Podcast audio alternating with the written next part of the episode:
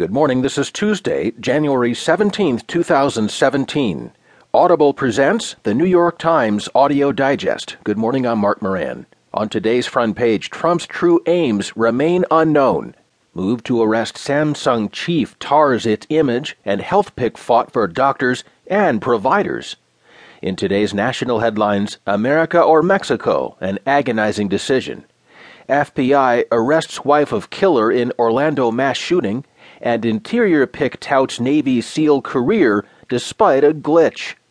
In today's business headlines, with guilty plea, Takata clears way for rescue. Nevada journalist starts his own news website, and Rolls Royce reaches deals to end corruption inquiries. There will be more business stories, more national and world news too, a roundup from the sports page, and New York Times columnist David Leonhardt.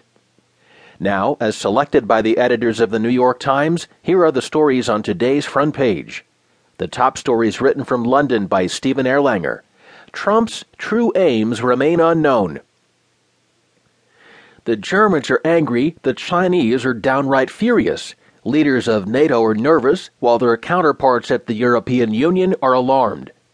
Just days before he's sworn into office, President elect Donald Trump has again focused his penchant for unpredictable disruption on the rest of the world. His remarks in a string of discursive and sometimes contradictory interviews have escalated tensions with China, while also infuriating allies and institutions critical to America's traditional leadership of the West. No one knows where exactly he's headed, except that the one country he's not criticizing is Russia and its president, Vladimir Putin. For now. And that he is an enthusiastic cheerleader of Brexit and an unaffiliated Britain. For now. Trump's unpredictability is perhaps his most predictable characteristic. The world is accustomed to his provocative Twitter messages but is less clear about whether his remarks represent meaningful new policy guidelines, personal judgments, or passing whims. In the interviews, Trump described the European Union as basically a vehicle for Germany and predicted that the bloc would probably see other countries follow Britain's example and vote to leave. Trump also said Germany's Chancellor, Angela Merkel, had made a catastrophic mistake in allowing refugees to pour into Europe the barrage of inflammatory comments and joint interviews published Sunday and Monday in Britain and Germany elicited alarm and outrage in Europe, even as Merkel dryly characterized Trump's positions as nothing new.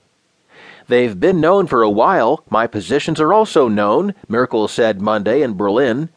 I think we Europeans have control of our destiny. For good measure, Trump had also infuriated China by using an interview on Friday with the Wall Street Journal to again question China's long standing One China policy. It holds that Taiwan is an inalienable part of the mainland. On Monday, China's Foreign Ministry spokeswoman Hua Chunying said that anyone trying to use the status of Taiwan for negotiations would be smashing their feet by lifting a rock and would face broad and strong opposition from the Chinese government and people, as well as the international community. She added that not everything in the world can be bargained or traded off. The English language China Daily accused Trump on Monday of playing with fire, saying that if Taiwan became up for negotiation, as Trump suggested to the journal, Beijing will have no choice but to take off the gloves. Merkel, who's known for her sangfroid and pragmatism, shrugged off Trump's latest criticism, saying that what matters is what he does in office. I'm waiting for the president to be sworn into office. That is the way it is done, she said, and then, of course, I will work with him together.